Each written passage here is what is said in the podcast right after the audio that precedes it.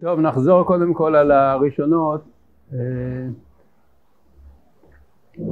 בפעם הראשונה, בשיעור הראשון דיברנו על הראשונים, דהיינו על הגישה לחזרה מהגלות. בתקופת הראשונים ראינו את השיטות השונות של הרמב"ן, של הכוזרי, של הרמב"ם, הזכרנו את העלייה של בעלי התוספות, עליית הרבנים מצרפת, וגם את הדעה האנונימית הזאת שנמצאה באיזה כתב יד שהתנגדה לעלייה מהטעם של רצון להישאר עד ביאת המשיח בגלות, אבל ראינו שזה ממש דעה שבטלה ברוב הראשונים וגם לא ידוע מי בכלל כתב אותה. אחר כך דיברנו על התחלת חיבת ציון במאה ה-19, כאשר כמה מגדולי ישראל וכמה מההוגים החילוניים באותה תקופה התחילו לדבר על, ה... על ההזדמנות ההיסטורית לעלות לארץ ישראל ולהתחיל להתחיל להקים ישות לאומי, בהבדל ממה שהיה עד עכשיו, שהיו עולים לארץ ישראל כיחידים בשביל לזכות לאווירה דארץ ישראל לפחות בסוף ימיהם, אבל בלי שום יומרות לאומיות. ובתקופה ההיא התחילו לעורר את העניין של שיבה לאומית לארץ ישראל. ובסוף המאה ה-19 מתחילה להתעורר התנועה הציונית הרשמית עם קונגרס ציוני והופכים את הפעילות הזאת לפעילות מאוד מעשית ואינטנסיבית. ואז ראינו שהיו תגובות של גדולי ישראל שחלקן תמכו בהתלהבות בעניין הזה ואמרו שאדרבה זה, שה... זה שהיוזמה היא באה לא רק מאנשים יראי שמיים אלא מכל סוגי בני ישראל, צדיקים, בינונים ופחותי ערך, זה דווקא סימן שבאמת מתעוררת אה, הגאולה כי אה, העניין הלאומי הוא באמת צריך להיות כזה שהוא כולל את כל, את כל הדורות של העם. וכך כתבו רבי יהושע מקוטנה מצד אחד, הנשיא מוולוז'ין מצד שני. וכנגדם היו אה, כאלה שהתנגדו למהלך של הציונות רובם ככולם מה, מהטעם של שיתוף פעולה עם אנשים שהם לא באים לעניין מתוך אה, ערכים של תורה ו... ואדרבה יש חשש שכאילו התוצאות של הציונות יהיו אה, הרחקה של עם ישראל מהתורה. חוץ מעמדה אחת, שוב פעם יחידה, שראינו של האדמו"ר הרש"ב, שהוא בעצם החזיק בדעה ההיא של אותו הכותב האנונימי שצריך להישאר בגלות עד ביאת המשיח ולא לעשות פעולות לא לעשות פעולות אה, אקטיביות וזאת לא הייתה דעת אה, רוב גדולי ישראל ככולם.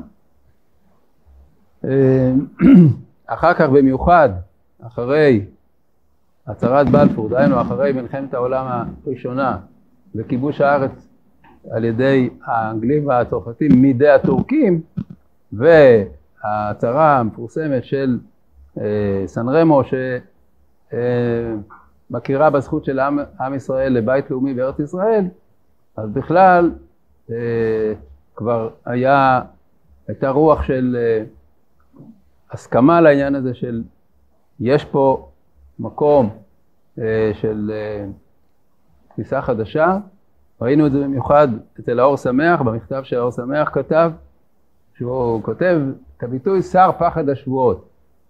כלומר העניין של השבועות, שלא לעלות בחומה, שלא לדחוק את הקץ, זה דבר שהוא אה, כבר לא רלוונטי אחרי שהאומות מכירות, אז כבר לא עולים בחומה וכבר לא דוחקים, אדרבה, רואים שהמציאות אה, תומכת בעניין הזה, והזכרנו במיוחד, וזה חשוב מאוד להזכיר, שכל העניין הזה של השבועות אה, לא, לא הוכר מספיק מה שאומר הרמב"ם באיגרת תימן, שהוא אומר ששלמה המלך השביע את עם ישראל לצד המשל, בכלל לא היו שבועות, כל העניין הזה של השבועות זה בסך הכל משל שמשה, ששלמה המלך אומר שאסור לצאת בחופזה, במצב שהוא לא ריאלי.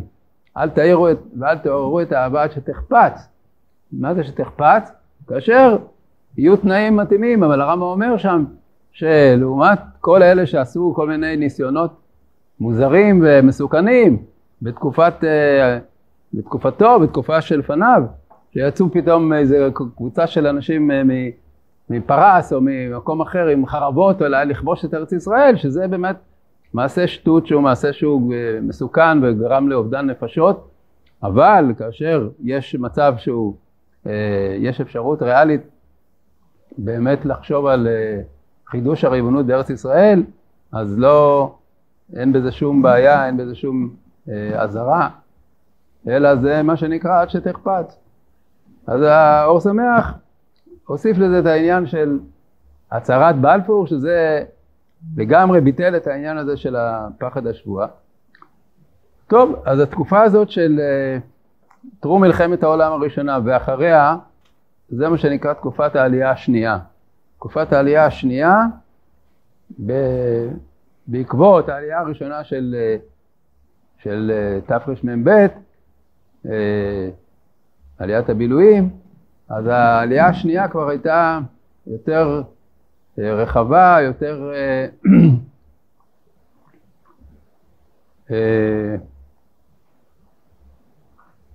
באה לעניין בצורה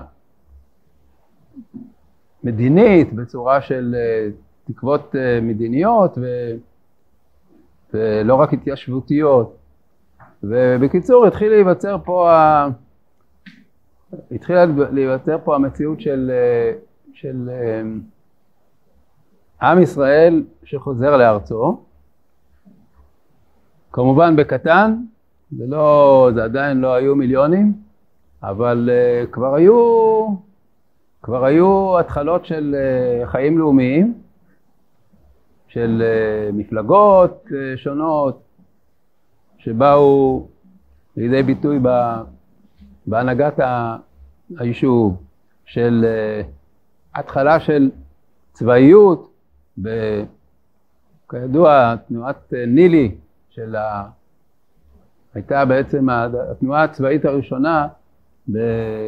תקופת מלחמת העולם הראשונה, וזה היה חידוש גדול מאוד, שיש יש צבא, צבא עברי בארץ ישראל, לא כחיילים בצבאות הגויים כמו שהיה בגלות לפעמים, ו...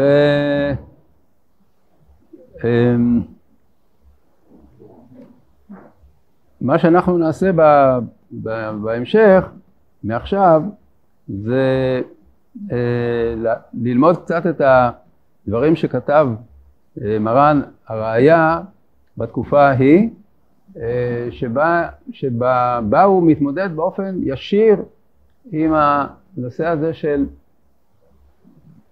בניין הארץ נעשה על ידי כוחות שונים ומנוגדים, מצד אחד של אנשי תורה, אנשי אה, נאמנות למצוות ולחיים הדתיים, ומצד שני של אנשים שהם לא רק שהם לא אה, שומרי תורה ומצוות, אלא לפעמים גם בעלי אידיאולוגיות הפוכות, אה, כאלה שהם מדברים בגלוי על, על זה שהעם צריך לשכוח את העבר, לשכוח את המסורת הדתית וכולי.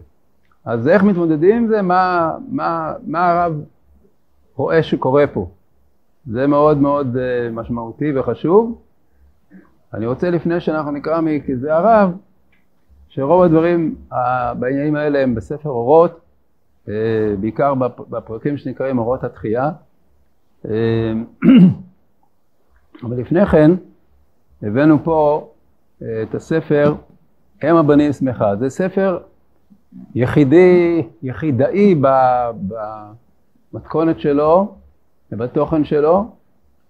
מי שחיבר אותו היה רב חרדי, תלמיד חכם גדול, בשם רבי שלמה יששכר טייכטל.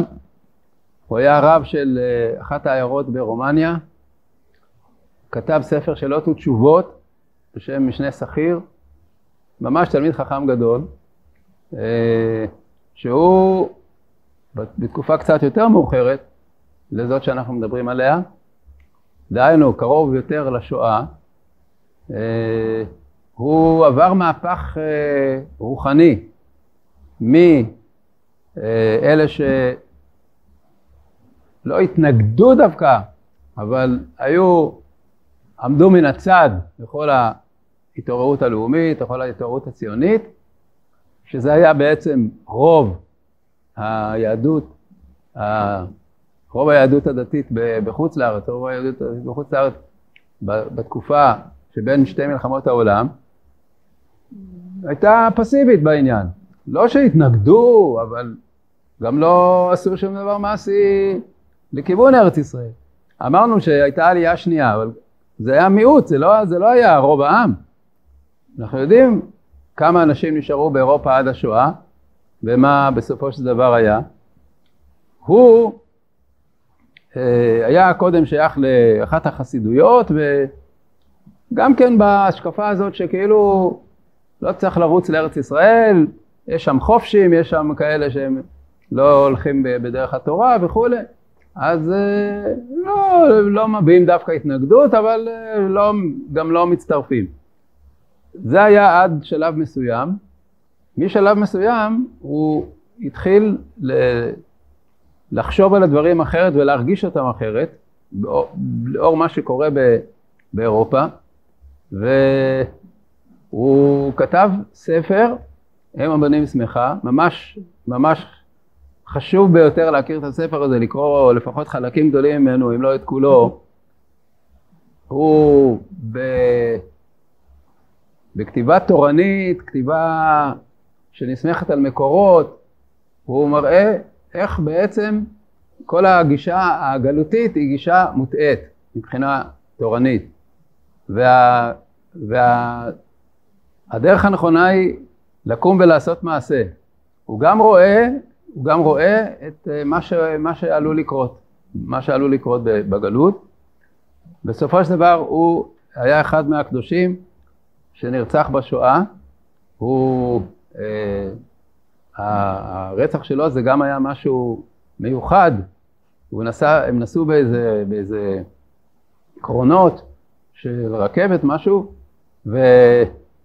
ואחד מהשומרים שלהם, הגרמנים, אה, פגע, ב, פגע פיזית באחד ה, אחד היהודים, לא יודע למה, והוא היה איש אמת כזה ואיש אה, מוסר, הוא ראה שהגרמני פוגע ביהודי אז הוא נתן לו סטירה לגרמני הזה. באה הרכבת שם, והוא ירה בו והרג אותו. זה היה, ככה הוא נרצח. אה, בכל אופן, הספר הוא, הוא ספר, כפי שאמרתי, חשוב ביותר ומיוחד, ונקרא מה שהוא כותב פה על העניין הזה של, ה, של השיתוף של החילונים. תרימו בבקשה את הדף למעלה. לא, לא, את אותו הדף, כן, רק להרים אותו קצת, ועתה בזמננו.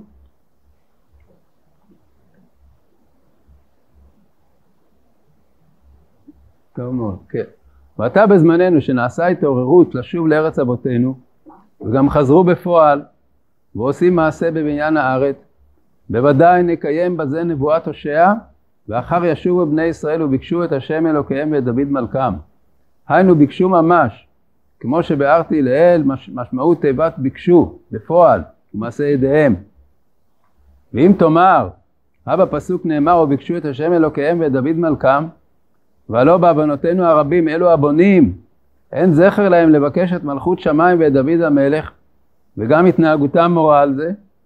על זה אשיב לך, על פי מה שמבואר במדרש שיר השירים, אל תראוני שאני שחרחורת ששזפתני השמש. אמרה כנסת ישראל הנביאים, אל תראוני בשחר, בשחרותי, ולהגיד דילטורי על ישראל, שזפתני האומות, היינו שאין שחרותי בפנימיותי, אלא רק שזפתני השמש, היינו האומות שנתגדלתי בין האומות, וקלטה חיצוניותי, חיצוניותי את סוגיהם, אבל לפנימיותי אני לבנה ונקייה.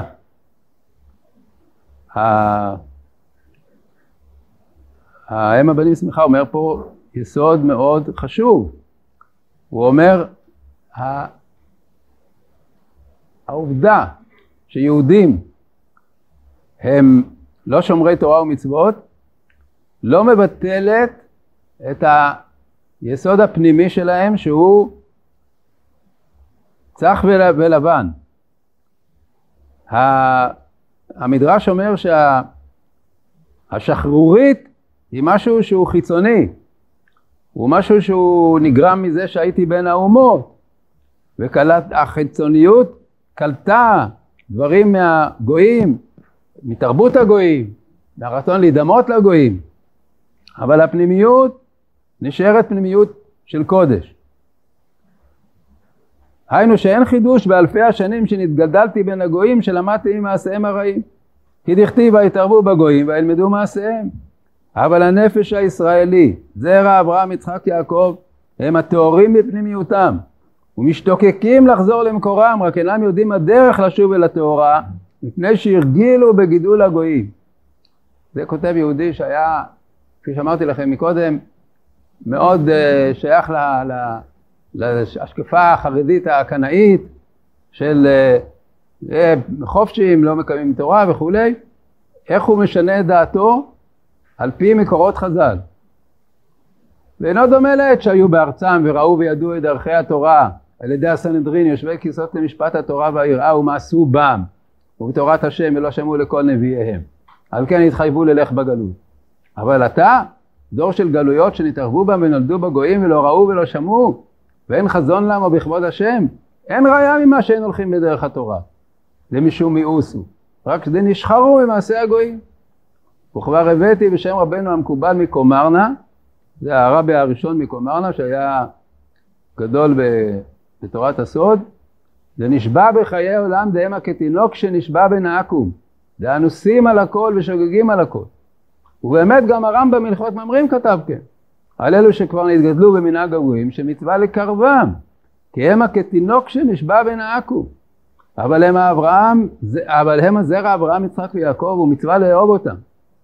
על כן, אלו בוודאי אינם נמאסים בעיני הקדוש ברוך הוא. ועיין מדרש ילקוט איכה, שאמר בפסוק בית ישראל יושבים על אדמתם ויטמאו אותה. אמר הקדוש ברוך הוא, הלוואי יאבון בניי עמי בארץ ישראל, אף על פי שהם טמאים אותה. עד כאן לשונו. היינו נמי, על פי כוונה זו, שכעת ששהו כל כך זמן רב בין הגויים, המה כלא יודעים מחומר האיסור והנושאים על הכל. ואינו דומה למעשה החוטאים בזמן הבית. וזהו לחוד, שימו לב למשפטים הבאים, שמחבבים את הארץ ואינם רוצים בארץ אחרת רק בארץ אבותינו. ומוסרים נפשם עליה כידוע. וכמה וכמה מתו עבור הארץ. כמו ששמענו בזמן הפרעות של הערביים וכמה מבני ישראל שעמדו לנגדם ומתו על ידיהם אמרו קודם יציאת נשמתם בזה הלשון אין דבר טוב למות בעד ארצנו מוכר לכם? טוב למות מעט ארצנו, טרומפלדור. אז הוא ברומניה שם בין החסידים שמע את השמועה הזאת, שפה יהודים אמרו טוב למות בעד ארצנו. ועיין חתם סופר בתשובה, שהביא הגמרא דסנהדרין, לישראל שנהרג על ידי עכו"ם אפילו היה רשע וגרוע נקרא קדוש, כל שכן אלו שהראו נפש למות בעד ארצנו. והוא שוב מביא הכל מקורות, מקורות, מקורות, אין לו דבר שהוא לא בונה אותו על מקורות חז"ל. כפי שאמרתי, ספר שלם שממש כדאי מאוד לקרוא אותו. אה, אז עוד פעם, מה הרעיון המרכזי? הרעיון המרכזי הוא המושג של קדושת ישראל לא מתחיל מזה שמקיימים מצוות. זה צריך להבין כדבר בסיסי ויסודי. קדושת ישראל לא מתחיל מזה שמקיימים מצוות. יש בתורה שני פסוקים, יש פסוק כי עם קדוש אתה להשם אלוקיך. בך בחר השם אלוקיך להיות לו לעם סגולה מכל העמים אשר על פני האדמה. זה משפט שמתאר עובדה, הוא לא משפט ציווי, הוא לא אומר תתקדש, תהיה קדוש. הוא אומר עובדה, כי עם קדוש אתה להשם אלוקיך, למה? בך בחר השם אלוקיך להיות לו לעם סגולה מכל העמים אשר על פני האדמה. זאת המציאות. יש פה מציאות שהקדוש ברוך הוא קבע אותה. והקביעה האלוקית זה דבר שיש לו משמעות מאוד עמוקה. דהיינו, אם הכל זה בעצם תלוי בבחירה חופשית של האדם, אז כמובן שכל אדם נמדד לפי, לפי מעשיו. אז אתה רואה אנשים שהם אה, לא שומרים תורה, שהם אה, רשעים, אז אתה אומר, הם, אין בהם כלום, הם, הם לא שווים כלום. אלה שהם אה, צדיקים, הם, הם הטובים. אבל אם אתה אומר, לא, כל עם ישראל הוא קודם כל עם קדוש שנבחר על ידי הקדוש ברוך הוא בתור עובדה. עם קדוש אתה להשם אלוקיך. כלומר, יש מושג של קדושה פנימית שהיא בלתי משתנה ולא תלויה בקיום מצוות. בנוסף לזה יש פסוק אחר, והתקדישתם, והייתם קדושים, כי קדוש אני השם אלוקיכם. קדושים תהיו, כי קדוש אני. מה זה אומר? זה אומר שהקדושה לא יכולה להישאר אצלך בלב וזהו. נכון, יש קדושה בפנימית, יש קדושה שהיא הסגולה, יש קדושה שהיא המהות היסודית, אבל בסופו של דבר נתבע ממך לגלות אותה. אני אומר תמיד, משל, לא, לא עם ישראל, בן אדם. בן אדם. בן אדם יכול להתנהג כמו, כאילו שהוא לא בן אדם. יכול להתנהג כמו חיה. הרי הנאצים ואחרים התנהגו כמו חיות טרף, לא כמו בני אדם. אז האם פירושו של דבר שבאמת הם לא בני אדם? האם אדם יכול לבטל את, את היותו בן אדם? לא. כל בן אדם הוא בן אדם בעל כורחו. אומרים לו תתנהג כמו בן אדם.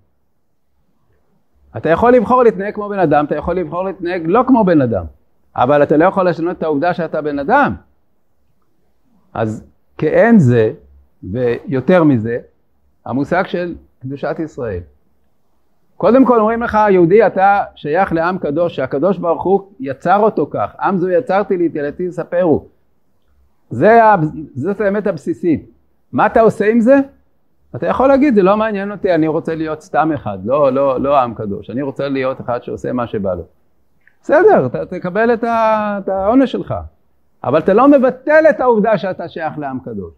זה אתה לא יכול לבטל.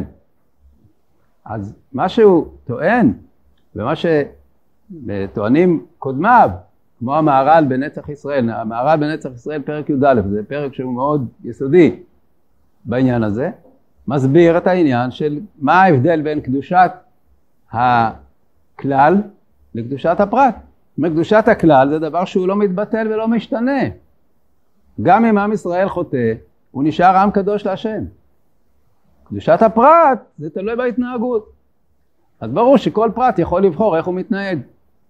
אומר האם הבאים משמחה, אותם יהודים שעולים לארץ ישראל ומוכנים גם למסור את נפשם על ארץ ישראל, פירוש הדבר שהסגולה שלהם, הסגולה של היותם חלק מעם קדוש היא, היא, היא קיימת ובוערת, היא לא רק שהיא קיימת באיזשהו מקום בחדרי חדרים שאין לזה שום משמעות מעשית, אלא יש לזה גם משמעות מעשית. הם, הם, הם אנשים שעושים דברים שהם נובעים מתוך זה שהם שייכים לעם ישראל. אז החיצוניות היא לא בסדר? נכון. יש לי, יש לי תירוץ לדבר הזה. הוא אומר, עם ישראל הושפע מהתרבות של הגויים, זה בלי ספק נכון. הרי מה זה כל העניין של ההתחלנות, של החילוניות, של תקופת, התקופה הזאת של המאות השנים האחרונות? זה ההשכלה וההשפעה של הגויים, ו, וגרמה לזה שחלקים מעם ישראל הפסיקו את החיים היהודיים המקוריים והעתיקו דפוסי חיים של גויים. אז הוא אומר נכון, זה המדרש אומר. זה השחרורית שיש מבחוץ, זה השחרורית שהיא ההשפעה של השמש, ש, ש, של ההשפעה החיצונית של הגויים, אבל בפנים, בפנים אני נקייה, בפנים אני, אני אה, טהורה. והראיה הוא אומר, שכשיש אנשים שבאים לארץ ישראל ואומרים טוב למות בעד ארצנו, אז אתה מבין שיש פה, פה קדושה פנימית גדולה מאוד. טוב, אה, מכאן אנחנו נעבור ללמוד כמה פרקים באורות. יש באמת אה, כמה וכמה פרקים, אבל אה, היום נלמד רק פרק אחד.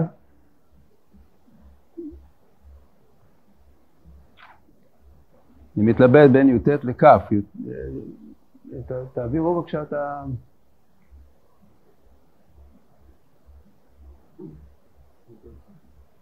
הקודם.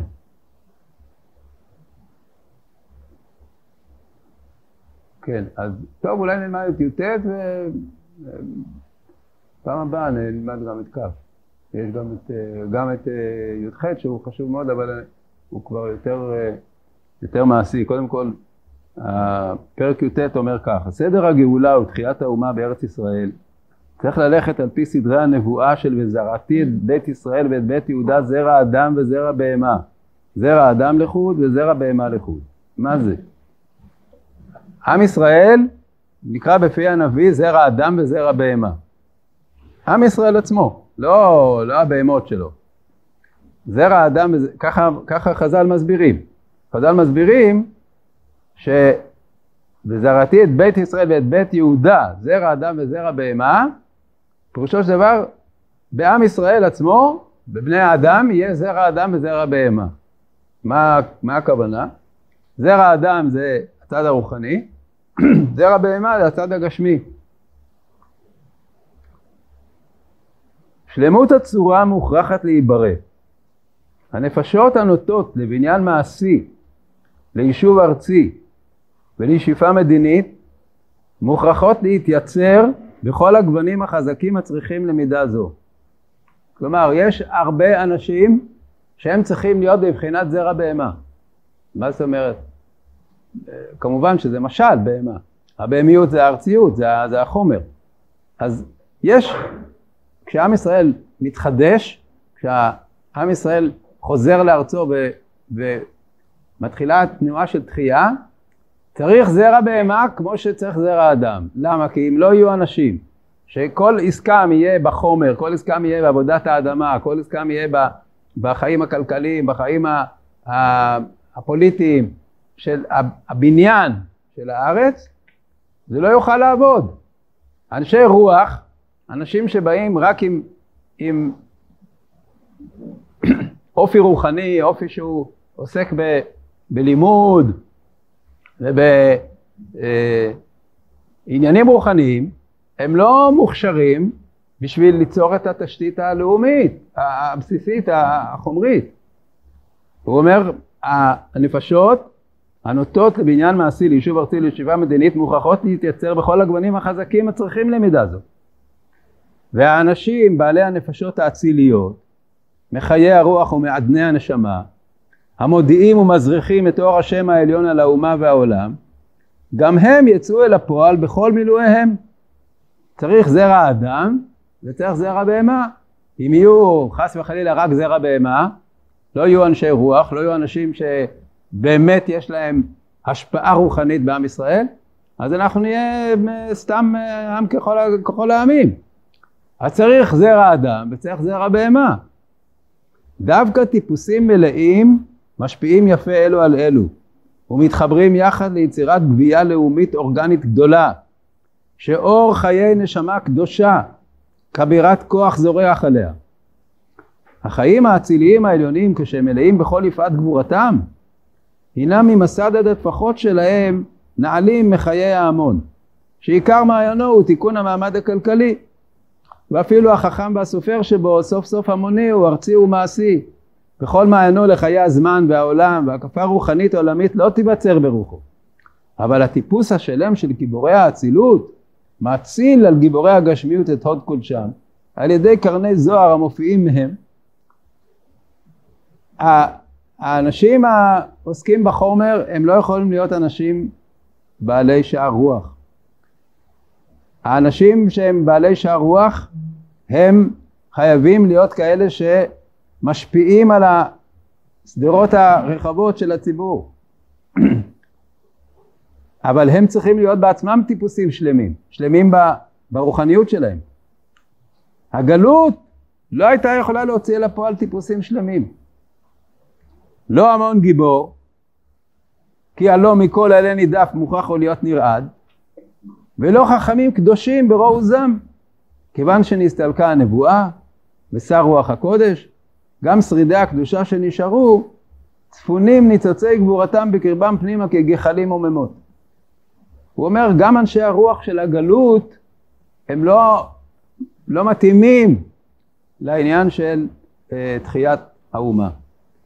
אנשי הרוח של הגלות הם אנשים שחיים בעולם רוחני, אבל זה לא העולם הרוחני המלא והעמוק שצריך בשביל, בשביל התחייה הלאומית.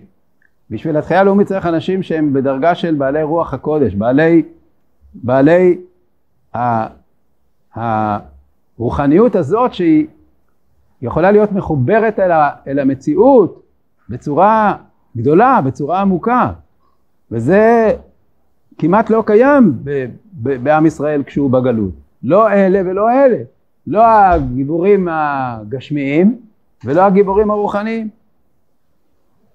כעת כבר הקיץ הקץ, ביאה שלישית החלה.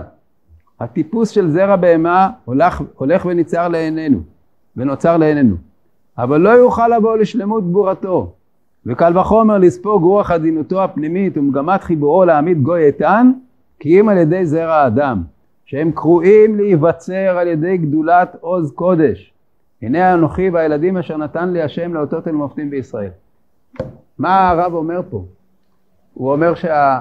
ה, לא זו בלבד שההמון הקשור אל החומר לא יספיק, לא, רוחו לא תספיק בשביל להקים את עם ישראל.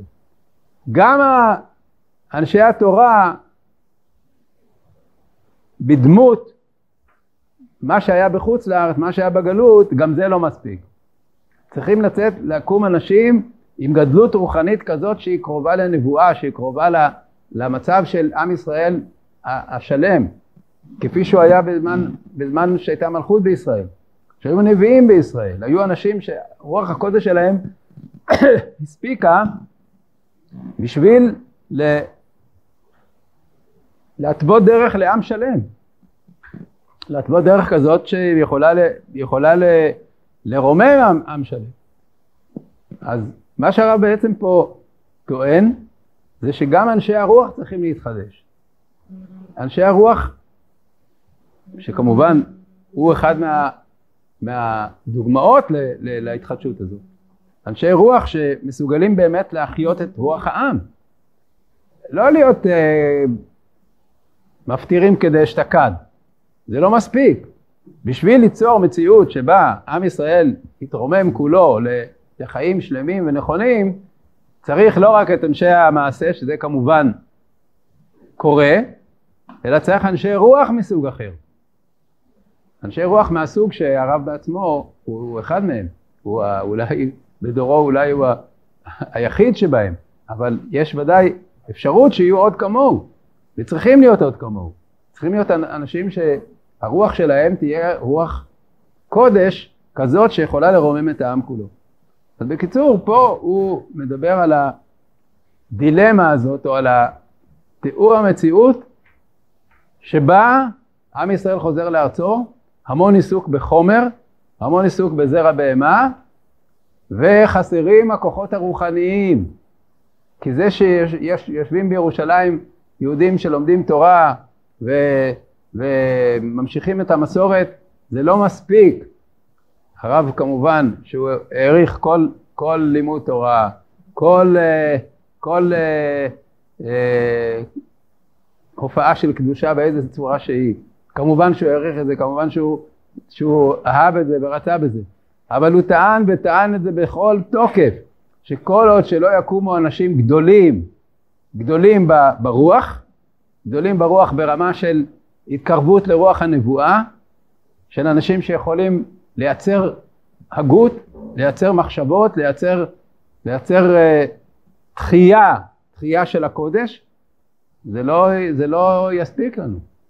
כלומר בעצם התביעה שלו פה היא תביעה שהוא חוזר עליה בעשרות מקומות על העניין של לימוד הצד הרוחני של התורה, לימוד אה, החלק ה, של ההגדה ושל פנימיות התורה ושל אה, הנבואה ושל כל, ה, כל הספרות שהיא לא הספרות ההלכתית בלבד, שצריך לעסוק בזה, שצריך ליצור אה, ספרות כזאת ושצריך ליצור השפעה רוחנית כזאת שהיא באמת ת, ת, תוכל להרים את, ה, את המפעל של התחייה לגובה שהוא צריך להיות בו. כל עוד שזה שני מחנות, יש מחנה של הדתיים, השומרי תורה, לומדי תורה, והמחנה של החילונים שהם עוסקים בעבודת האדמה, זה לא, זה לא ייפתר, זה לא ייפתר. עד שלא יהיו אנשים שיהיו מסוגלים ברוחניות שלהם לכלול את כל התופעה הזאת ולהגיע לרמה של אנשים שיש להם השפעה לאומית, אז אנחנו לא נמצא את הדרך. כמובן שהכיוון הזה הוא, הוא חידוש עצום, הוא חידוש עצום, כי מה שבעצם טוענים האוהבי או המשלימים עם, עם, עם הציונות מהצד הדתי, הם אומרים בסדר, לא נורא, אנחנו נסתדר איתם, אנחנו כאילו לאט לאט בסופו של דבר, אה, בסופו של דבר אנחנו נעשה את מה שצריך ועם ישראל בסופו של דבר אה, יחזור בתשובה מזה שהוא בא לארץ ישראל וכולי. הרב אומר שזה לא, זה לא מספיק, זה לא מספיק להגיד שנעבוד ביחד ויהיה בסדר. כל עוד שלא נייצר פה גדלות רוחנית, זה לא ייפתר. הגדלות הרוחנית צריכה להופיע בתור פתרון אמיתי ועמוק למשבר, למשבר הדתי. זה חשוב מאוד לראות את, התפיסה הכללית. אחר כך יש עוד הרבה דברים שהרב כותב בהקשר, אה, לא, חשובים לא פחות, אבל קודם כל העניין הזה שהוא מבין שבעצם הרוח גם צריכה להשתנות, לא רק החומר. החומר משתנה, ברור, זה הדבר העיקרי שעושים כולם. עובדים את האדמה ועובדים ומייצרים כל מיני מכשירים וכל מיני אה, כלים בשביל התחייה של העם. אבל בלי הרוח זה לא יגיע למקום הנכון. והרוח צריכה להיות רוח גדולה ולא הרוח הרגילה המסורתית. עד כאן להיום.